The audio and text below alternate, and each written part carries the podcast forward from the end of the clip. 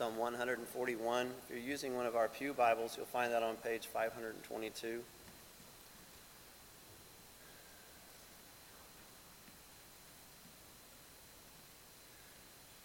Psalm 141. O Lord, I call upon you. Hasten to me. Give ear to my voice when I call to you.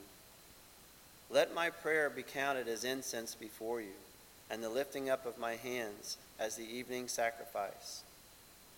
Set a guard, O Lord, over my mouth. Keep watch over the door of my lips. Do not let my heart incline to any evil, to busy myself with wicked deeds, in company with men who work iniquity, and let me not eat of their delicacies. Let a righteous man strike me, it is a kindness. Let him rebuke me, it is oil for my head. Let my, not my head refuse it. Yet my prayer is continually against their evil deeds.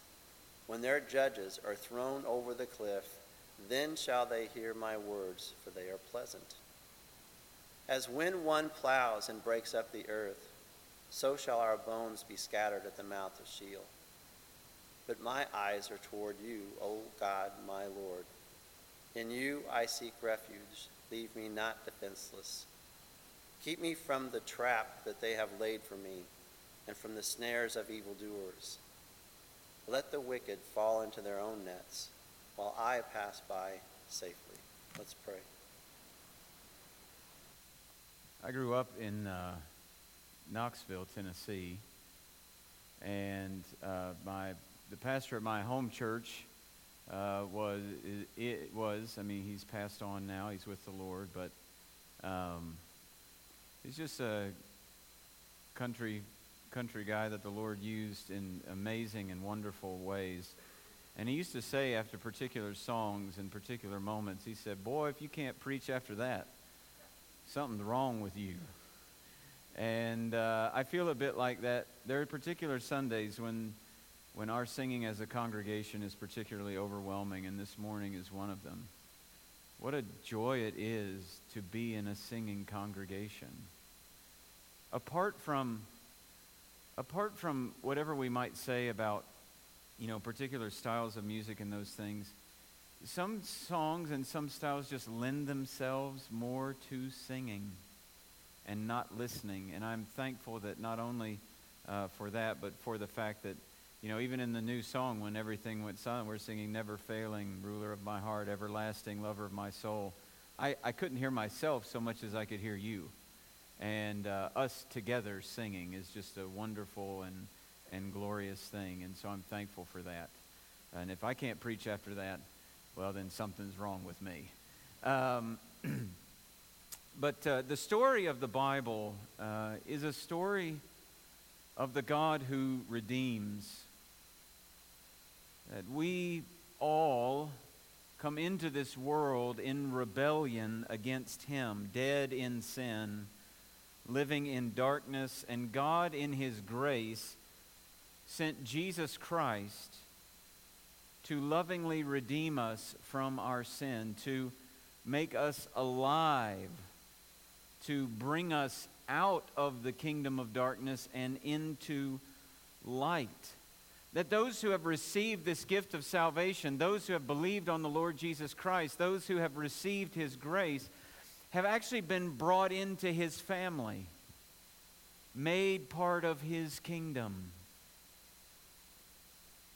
But, dear friends, while we are accepted by God, we are opposed by the world.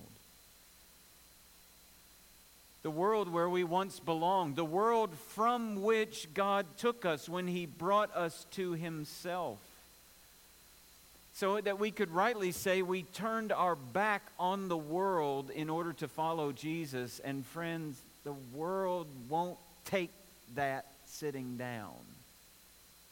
The world doesn't take that lightly. In fact, Jesus said, If the world hates you, know that it has hated me before it hated you. If you are of the world, the world would love you as its own. But because you are not of the world, but I chose you out of the world, therefore the world hates you. The Christian life is an opposed life. We are citizens of heaven living in hostile territory. And the God of this world, Satan, opposes us at every turn. He would love nothing else but to discourage us and to dissuade us and to divide us. And even apart from the human opposition that we face, the hostility of the curse of sin raging in the world, raging in our own bodies, creates additional difficulty. But in the face of any difficulty, no matter its source, the Bible calls us to keep trusting the Lord, to keep following Jesus, to endure, and to stay committed to honoring the Lord in how we live. So that Peter writes to people who are scattered in suffering, Therefore, let those who suffer according to God's will entrust their souls to a faithful Creator while doing good. Not just entrust yourself to the Creator and hang on and, and, and, and you'll get through this. What, what, what, the, what Peter says to them is entrust your soul to a faithful Creator while doing good. Apparently, in Peter's mind, there's no circumstance in which we can push the pause button on doing good, in which we can take a sabbatical from honoring the Lord, in which we can take a break from living holy lives. I mean, and this is serious stuff that Peter's, we went through First Peter not too long ago, and he describes their suffering as a fiery trial. And yet he says to them, even in the midst of this fiery trial, this fiery trial is meant to actually refine and establish your faith. So continue entrusting yourself to the faithful Creator while you live faithful lives.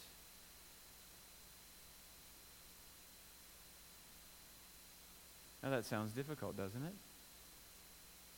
In the face of hostility, shouldn't it really be like we hunker down and we just going to get through here?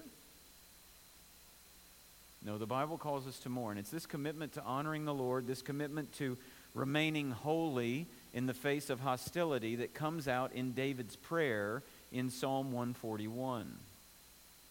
As with so many other psalms, enemies are present. You ever notice that about David? I mean, he was always he was on the run. He was on the run from Saul for years, and then even eh, after he was king, later on in his reign, he is on the run from his own son Absalom. Enemies are always around. He knows about enemies. He knows about hostility. He's often praying for vindication, for deliverance, for protection. And we see some of that here. But we see something here that we don't always see elsewhere. And that's what piqued my interest as I put together this group of Psalms for this Psalms for Life series. That David wants to honor the Lord, he wants to be holy while he's facing hostility. And, dear friends, that's a desire that we should have. But to do that, we need God's help. And that's what Psalm 141 actually teaches us is that we need God's help to be holy while enduring hostility. We need God's help to be holy while enduring hostility, help that is accessed in prayer. So let's look at David's prayer. First of all, look at how David prays. Now, this psalm would have been prayed publicly. Obviously, it's part of the psaltery, it's part of the hymn book, if you will, of the of the Jews. It's their prayer book, and it would have been prayed, it would have been sung. However, it starts out as a private prayer. Now, our prayer lives ebb and flow, don't they? Even with the best of intentions to stay consistent, can, they can still become rote. It's something we know we should do, so we do it, but so often it seems hollow, it seems shallow, it seems distracted. We start out casting our cares on God and we wander into making a mental to do list. We start out confessing our sin and we end up checking the clock. We start out engaging with God and we end up with minds that are wandering. I mean, we've all been there. But there are two truths that David knows here that can help revitalize us. can help recalibrate praying when we start to wander. And, that, and those two things are who God is and who we are. You see, if you, this is where the, the, the rubber of theology hits the road of practice, and it gives us traction moving forward in our prayer lives. Because we have to remember who God is our creator, our sustainer, unstoppable in his power, perfect in his purposes, great in his love, amazing in his grace, sweet in his mercy, perfect in his wisdom. And remember the overwhelming salvation that he has given to us in Christ. We remember all of that, and then we remember who we are. Do you know who we are? Don't start chanting happy things because it's not great. I mean, when you read the Bible, this is not a self help manual, this is not a build yourself up type book. This gives us an accurate, sobering picture of who we are. We are weak, we are powerless, we are helpless, we're clueless, we're needy, we're dependent, we're sinful, we are creatures. And actually, the only way we have access to God is because He, in His grace, has moved toward us and redeemed us and given us access to Himself. Now, when you remember that, if we really believe that, if we really believe that God is all of those things, and we really believe that I am all of those things, it helps to set my mind straight when I go to pray. I'm not doing God a favor by praying. I am recognizing that unless God helps, nothing will happen. Unless God moves, nothing will be moved. Unless God works, nothing will work. It's that sense of dependence that takes David to God. And how does he pray? First, he prays with urgency. Look at verse 1. O Lord, I call upon you. Hasten to me. Give ear to my voice when I call to you. I mean, this is not a leisurely prayer. He is not just reciting something he learned in children's Sunday school. He is, this is the prayer of a man who is desperate for answers. I call on you. Now, this is not what it is. Lord, I call on you. That's not what it is. It's, I call on you. There's, there's actually a bit of volume in this word call. It's, it's louder than normal. This is not just a request, this is a calling out. He's raising his voice because it's urgent that he be heard. And the call is hasten to me. Not, Lord, you know, when you get a second, could I bend your ear? He says, I call on you, hasten to me, give ear to my request. Which means don't just listen, do something. You have to act. You have to move, Lord. Have you ever sensed that? Have you ever had that kind of desperation in prayer? Lord, you have, you have to move. Listen to me. You even sense your mental voice or your actual voice actually raising. Lord, help.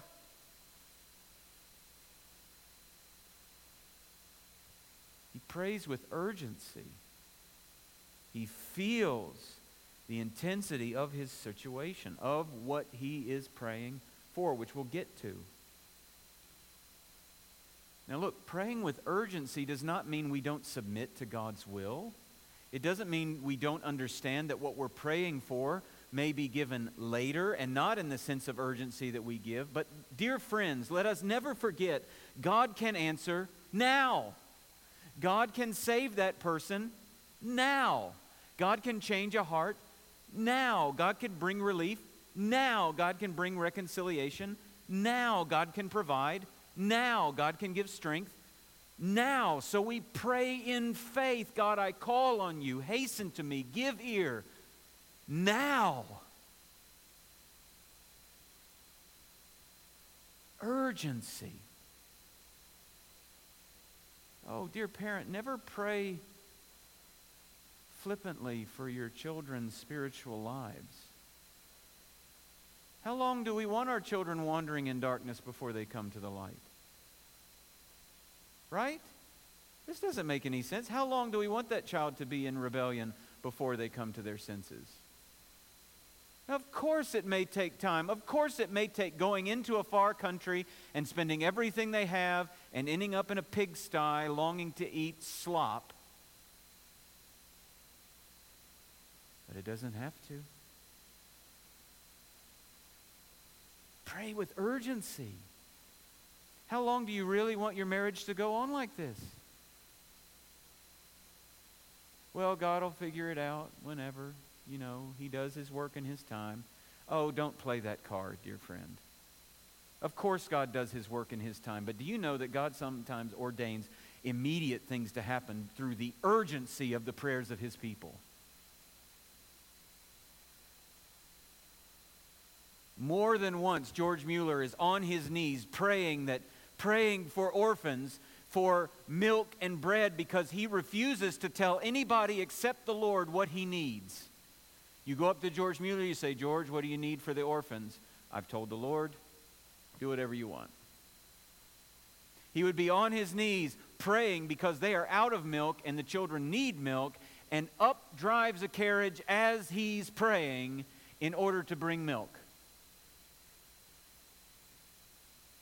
Pray with urgency. But David doesn't just pray with urgency, he prays with humility.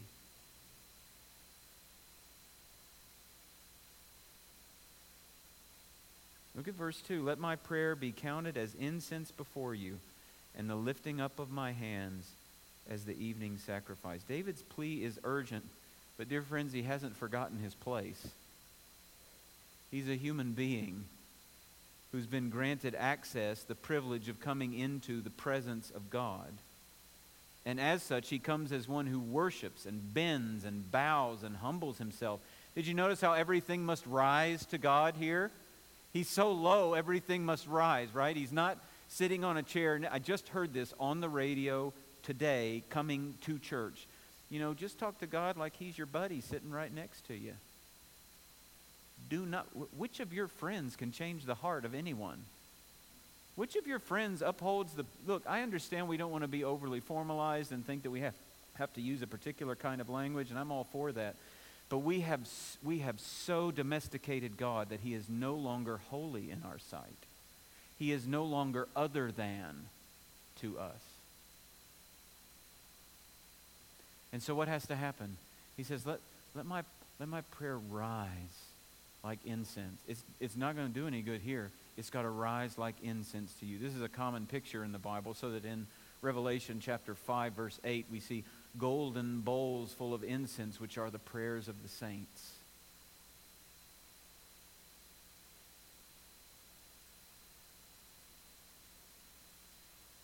And what does he do with his hands? It's not just that his prayers rise, his hands rise. This is common. Lord, I call to you, hasten to me, give ear to my prayer. It's like a child running to his father to be held, to be carried. Dear Christian, how strong are the arms that will uphold us and carry us when we go to him in humble prayer?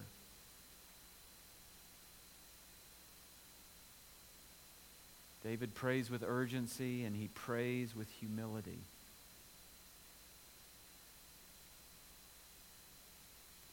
These are prayers of faith. Both require faith.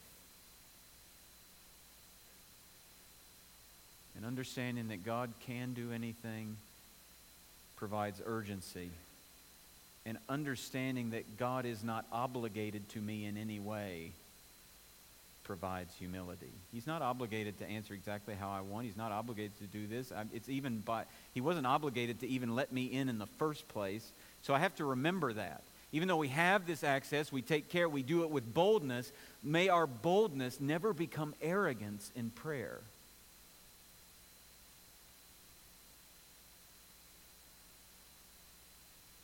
So, what does he pray for? Well, that's the next thing we're going to look at. What David prays? What is it that he is so urgently and humbly asking the Lord to do? There are actually three things, and I'm not going to go in verse order because I want to look at the last, look, at the thing that I think is the heart of the psalm last. But I do want to show he prays for things he prays elsewhere. First, he prays for vindication. Look at verse 5, the last part of it. Yet my prayer is continually against their evil deeds. When their judges are thrown over the cliff, then they shall hear my words, for they are pleasant. I mean, that's strong language, isn't it?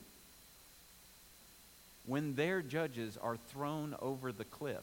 Don't just read by that and think, oh, yeah, yeah, everybody prays that way, right? When was the last time you prayed somebody go over a cliff? What is he saying here? Well, he's saying, in the end, Lord, he's praying for vindication. He prays that in the end, God will make it clear that he's on the right side of history, God's side of history. If you're a believer in Jesus, it's not uncommon today to be told that you're on the wrong side of history on a variety of things. And David is praying, Lord, in the end, make it clear that I'm on your side of history, which is the right side of history. Not for my sake, for your sake. Because that's what I'm saying. Those are the words. The word pleasant here, we'll look at the word delicacies up in verse 4, I think, in just a second.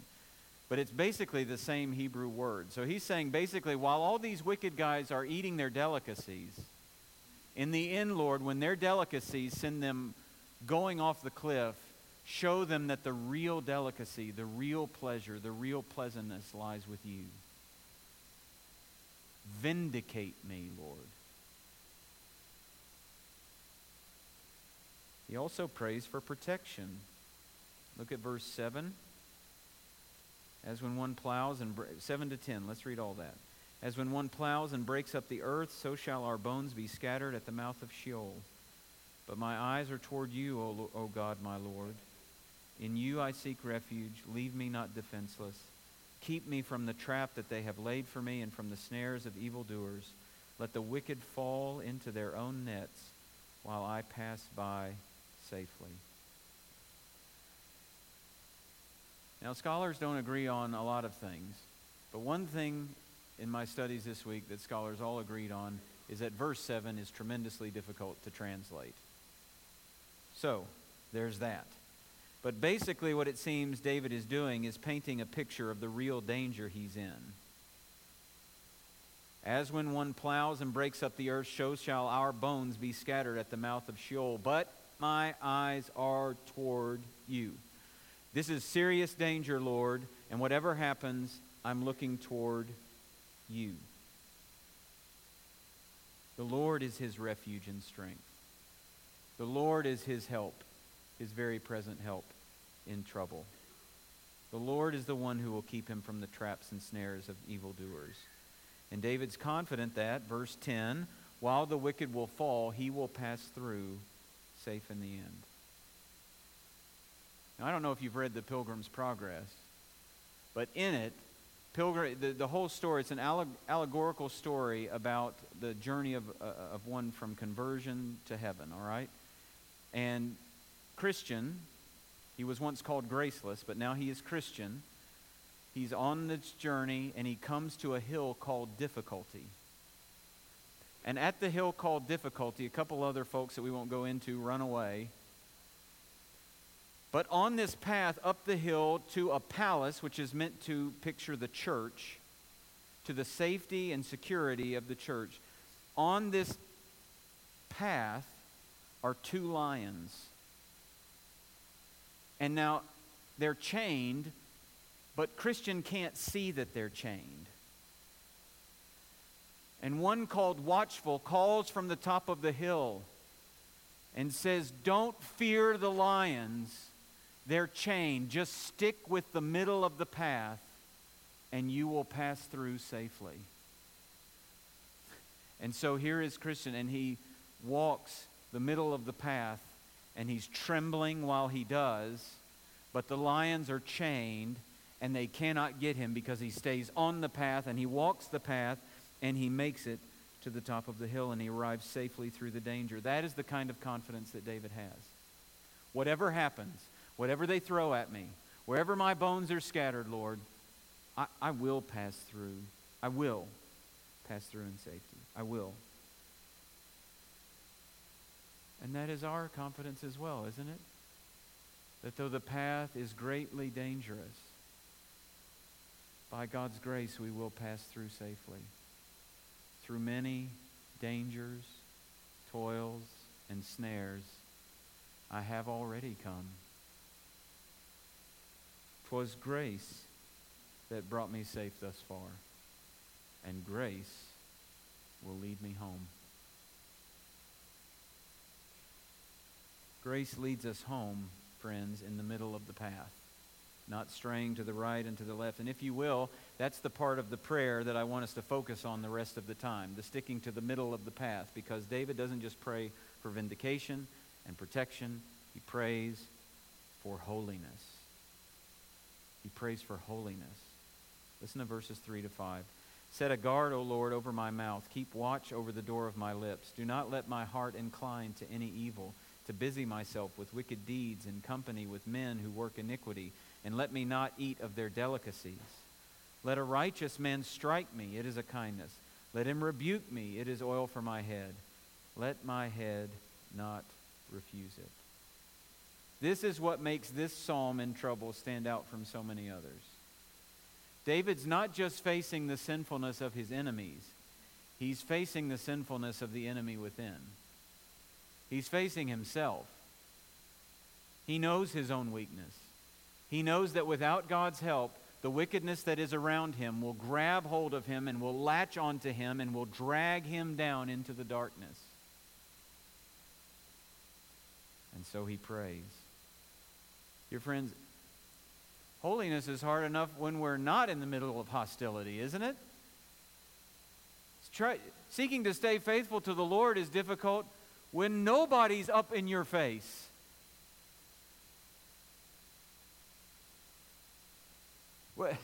When you're not suffering. When no, you know, last week we looked at betrayal. When nobody's betraying you, it's still, it's hard. It's impossible. When, but when people are up, they're opposing you, setting traps for you, when they are coming hard against you and your Christianity and your morality that come, flows out of Christianity, in the midst of that sinful opposition, the devil would love nothing more than to convince us we can basically take on the attitude and ways of the world. That whatever you're coming at me with, I can come right back at you. You fire fire, you shoot fire this way, I'm coming right back at you in fire. And to the church's shame, that is exactly what happens too often. That is what happens on social media. That is what happens by the water cooler. That is what happens in the blogosphere. That is what happens everywhere is that fire comes and we're just fire right back. You name call, I'll name call. Look, and in fact, the same is true in any suffering. We, the enemy would love to convince us that whether people are crushing you or life is crushing you, holiness doesn't matter right now. Anything goes. We can say harsh words, we can do horrible things, we can hurt relationships at will, and God will give us a pass because God understands. Oh, He understands us, but He will not give us a pass. There is no season of life in which we are handed the get out of jail free car, card in which it does not we are not required to live a holy life before God. Even when Jesus sent his disciples out as sheep among wolves, he said, Look, look, look, be wise as serpents. But he didn't stop there. He said, Be innocent as doves.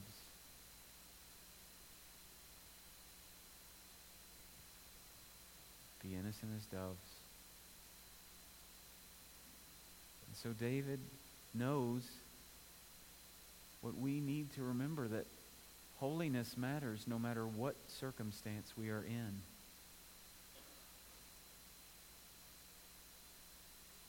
Is typically we we fail to understand that when we say, "Yeah, I blew up, but I just I've really had an awful week."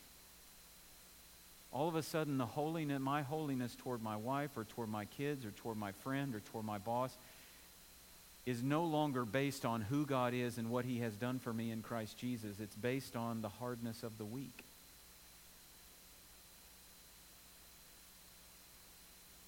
And so all of a sudden, my circumstances are the sovereign Lord of my life.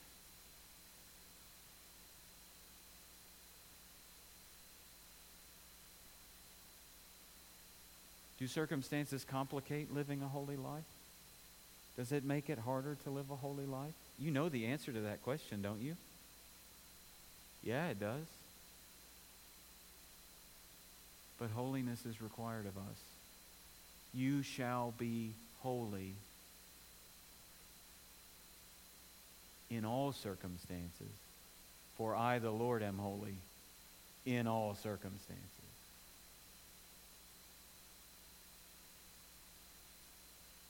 And so he prays for a few things with regard to holiness. He prays for holiness in speech. Set a guard, O Lord, over my mouth. Keep watch over the door of my lips.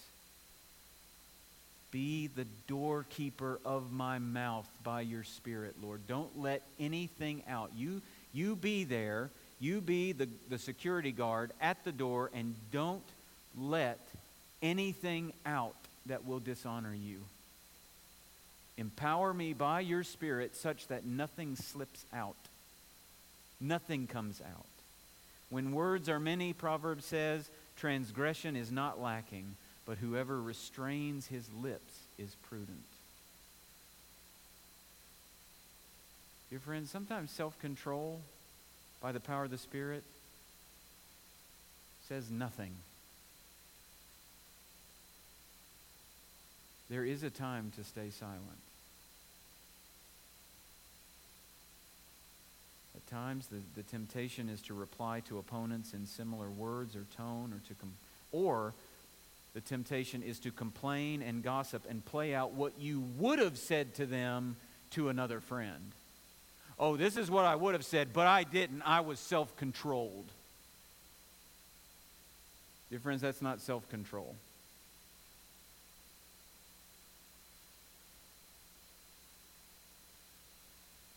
Prays for holiness indeed in what he does. Do not let my heart incline to any evil. To busy myself with wicked deeds in company with men who work iniquity, and let me not eat of their delicacies. David prays the Lord will keep him from falling in line with the pattern that is all around him and his enemies.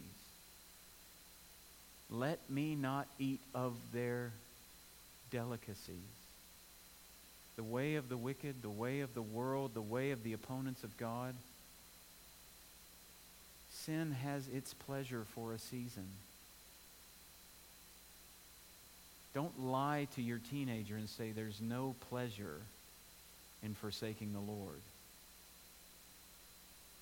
There is a sense in which pleasure is enjoyed. As we saw before, it is futile, it is short term, and it is not even the greatest pleasure that one could have. But these wicked folks aren't, they aren't, they aren't, you know, just slumped over, well, I wish we were holy so we would have pleasure too. They are taking pleasure in everything that God has meant to actually point them to Him. They're like Edmund in The Lion, the Witch, and the Wardrobe. They're eating their Turkish delight, and it tastes good. But the more that they eat it, the more they're drawn into the wicked, the more the white witch has control of him. And that's what is happening. They are eating the delicacies and eating the delicacies. And do you know what happens as you eat the delicacies of the world? Your taste buds for pleasure get recalibrated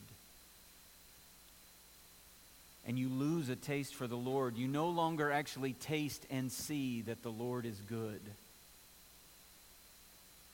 You may tolerate the taste of worship. You may tolerate the taste of prayer. You may tolerate the taste of the word, but it's a bit like eating your vegetables as a kid or whatever it is you didn't like as a kid that your parents made you eat. You do it, because you have to. You know it's supposed to be good for you, but what you really want is what you're not supposed to have.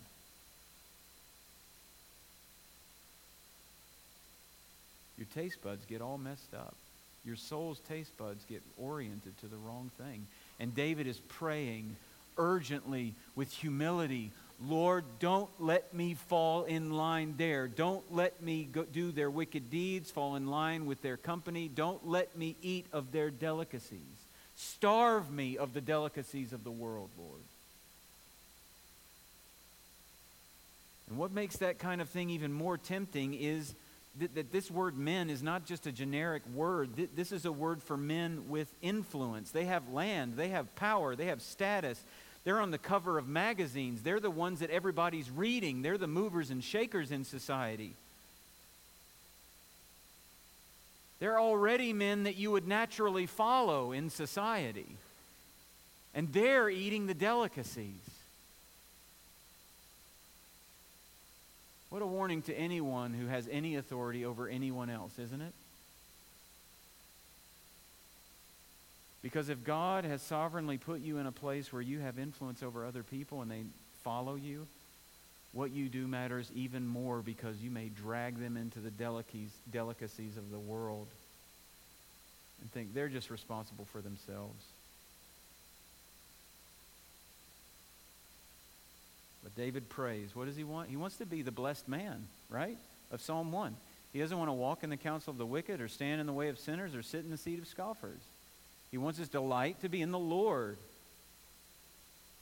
He wants holiness in speech. He wants holiness in word, in uh, action, and he wants holiness in motive. Did you notice that? First line of verse 4 Do not let my heart incline to any evil. David does not just want external holiness, he doesn't just want to be perceived as holy by other people. He wants to be a man after God's own heart. He needs God's help to stay steady, not bending toward evil. So Proverbs says, Keep your heart with all vigilance, for from it flow the springs of life. And Jesus says in Matthew 15, Out of the heart come evil thoughts, murder, adultery, sexual immorality, theft, false witness, slander. If you look at that list carefully, you'll find words, you'll find actions, and you'll find thoughts. And all of it comes from the control center of life. That's what the heart is in the Bible. It's the control center of life. If your kids like video games, you know they always want batteries for the controller, right? They have the batteries for the controller and they control it. And if in these first person games where you walk around and you're on an adventure, or you do things, you're collecting things, if you set that controller down, that guy doesn't go anywhere if you push left, the guy goes left. You push right, the guy goes right. Now, sadly, I can't even figure that out. I mean, I don't know how to move anything anywhere.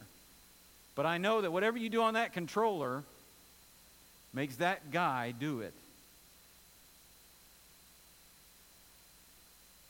And when the controller of life is inclined toward evil, that's where you go.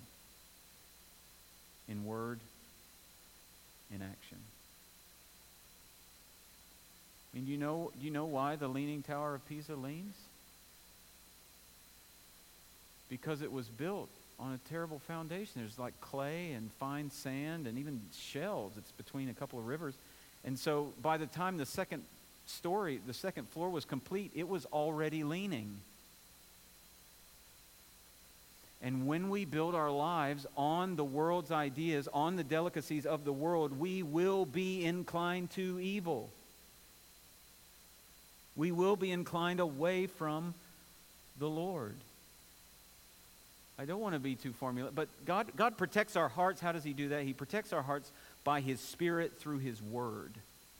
He protects us by the power of the Spirit and His Word. And I don't want to. I don't want to be too formulaic, but I would just say that the more inclined we are away from the Word of God, the more inclined we will be toward evil.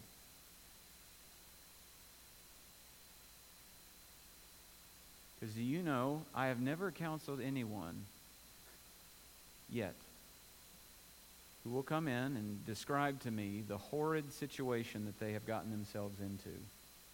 And I say, Well, tell me about your life of devotion in the Bible and in prayer, and tell me about your sitting under the preaching of the church. I've never asked that question. They say, Oh, all of that's wonderful.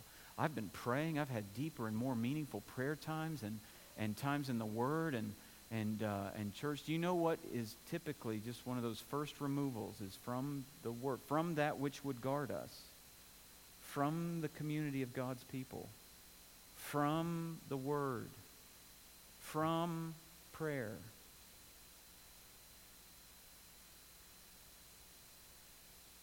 And then we find ourselves inclined and wondering, how did I get here? Well, as the song says, it is a slow fade. A slow fade. David doesn't want that. He pleads with God to keep his heart vigilant, that he will not speak or do evil. And then he prays for holiness with help. That's what verse 5 is about. You see, because if you just walk around saying, My heart's okay, do you know what the Bible says? Heart's deceitful, it's desperately sick. Sometimes we just need one another. The wise man draws out the depths of the heart. We just need somebody else looking at our lives saying, I'm saying, well, my, my heart's right. My heart's right here. And somebody else comes along and they, like, they see it for what it actually is and said, um, no. Your heart can't be right if that's what's happening. Your heart can't be right if that's how you're responding to hostility. Your heart can't be right if that's what you're saying. Your heart can't be right if that's what you're doing. Don't become a Gnostic on us, right? Where what I do in the body doesn't matter as long as I, in my soul, I'm okay with God. No, no, no, no, no. We are embodied souls. What, what is true of our heart comes out in our lives.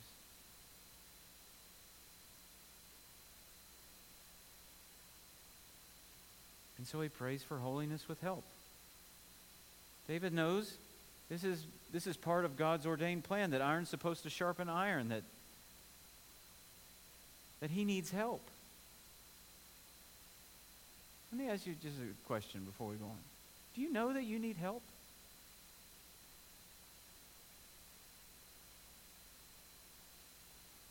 Let me tell you how you know you need help.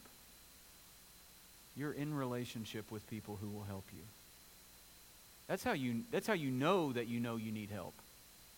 If you just say you need help and you're, you're not unveiling your heart to anyone, you're not in any kind of relationship where someone, where, where you're you know, asking for counsel, you're getting strength as you battle against sin. You're not in any kind of relationship like that.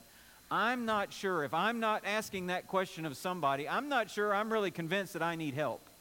Or I may think I need help, but I really don't want anybody else to think that I need help. Which, believe me, as an elder in your church, this is a temptation that I face. I have to fight against that. So I'm telling you now, I need help. I try to ask the elders on a regular basis. I need help.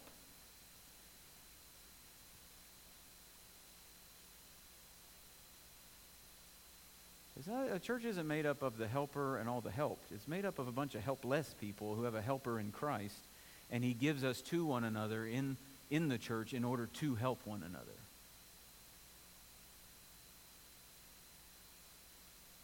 He says, Let not my head refuse it. Let my head not refuse it. Why would he pray that? Why would he ask the Lord, Lord, don't let me refuse? You know why? Because nobody wakes up in the morning thinking, you know what I really want today? I'm hoping a friend will rebuke me. And I'm hoping it stings. And I'm hoping they challenge my wrong way of thinking. And I'm hoping they strike me with the rod of love and truth. Nobody wakes up doing that. But probably more of us ought to. Right? That's why he prays for that. Because you know what is considered a kindness and love in our culture? Look, that's really your business. That's really his business. That's none of my business. It's none of my business to actually be involved in your life. Just let them be. The world would convince us that that's what love is. Love just lets the other person be. Now, I'll, I'll pray, but I'm just going to let them be. But do you know what one of the sweetest words you ever heard in your life if you're a Christian is? Repent. It didn't taste sweet when it first came to you. But by God's grace, it's sweetened up. God's grace is like sugar that just sweetened it.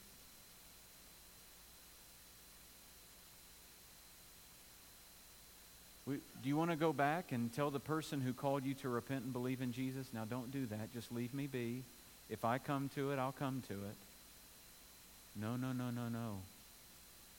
You would plead for them to do it again and again and again and again and again.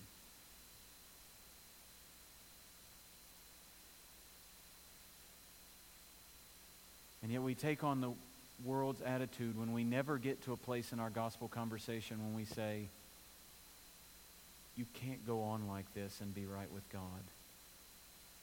You have to repent.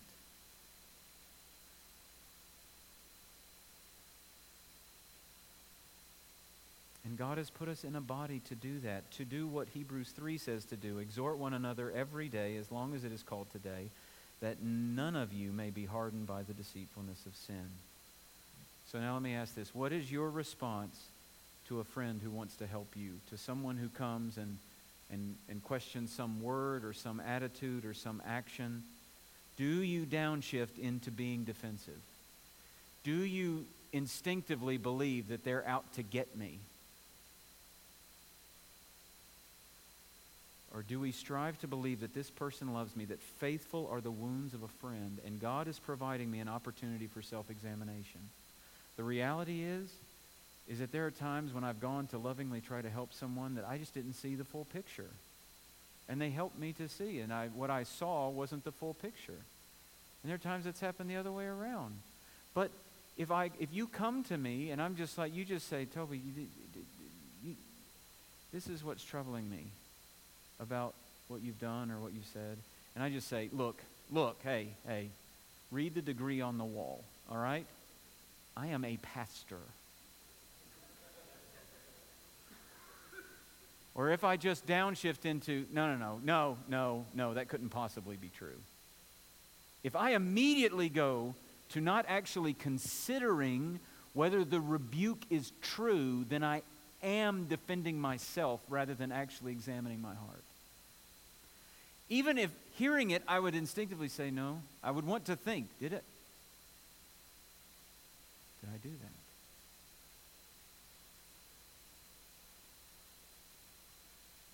Did I sin? Do I need to repent? I'm telling you now, no matter hard, how hard hearted the Lord may allow me to get at some point in my life, don't you dare stop rebuking me. Don't you dare.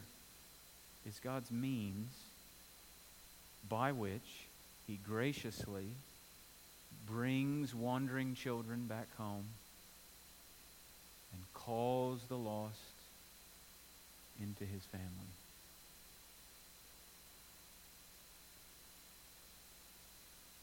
In the midst of opposition and persecution and tribulation and the pains of life, holiness matters. We need holiness in speech. We need holiness in deed. We need holiness in motive. And we need holiness with help. This is why Jesus taught his disciples to pray, lead us not into temptation, but deliver us from evil. They were going to be in some of the hardest, most oppositional situations, things that we will never face. And yet he teaches them, lead us not into temptation. Isn't that something? The same men he's going to send out as sheep among wolves, he says, pray, pray, pray that the Lord will deliver you from the evil one. And Jesus didn't just pray it, I mean, he lived it. He was deeply and wickedly opposed by men, and yet he was without sin. Jesus went to his death on the cross without sin so that he could save us who wickedly and deeply opposed him. He didn't lash out at his enemies in vengeance. He laid down his life for his enemies in love. And because of his death, all who turn from their sin, because of his resurrection, all who turn from their sin and trust in the Lord Jesus Christ alone, they are reconciled to God. If you have not turned from your sin and trusted in the Lord Jesus Christ, the sweetest word I can tell you today is repent and believe in the Lord Jesus Christ.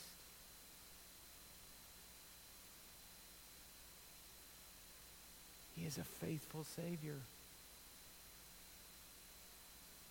We deserve hell, but He died so we could receive heaven. We deserve the curse, but He died so that we could receive God's blessing.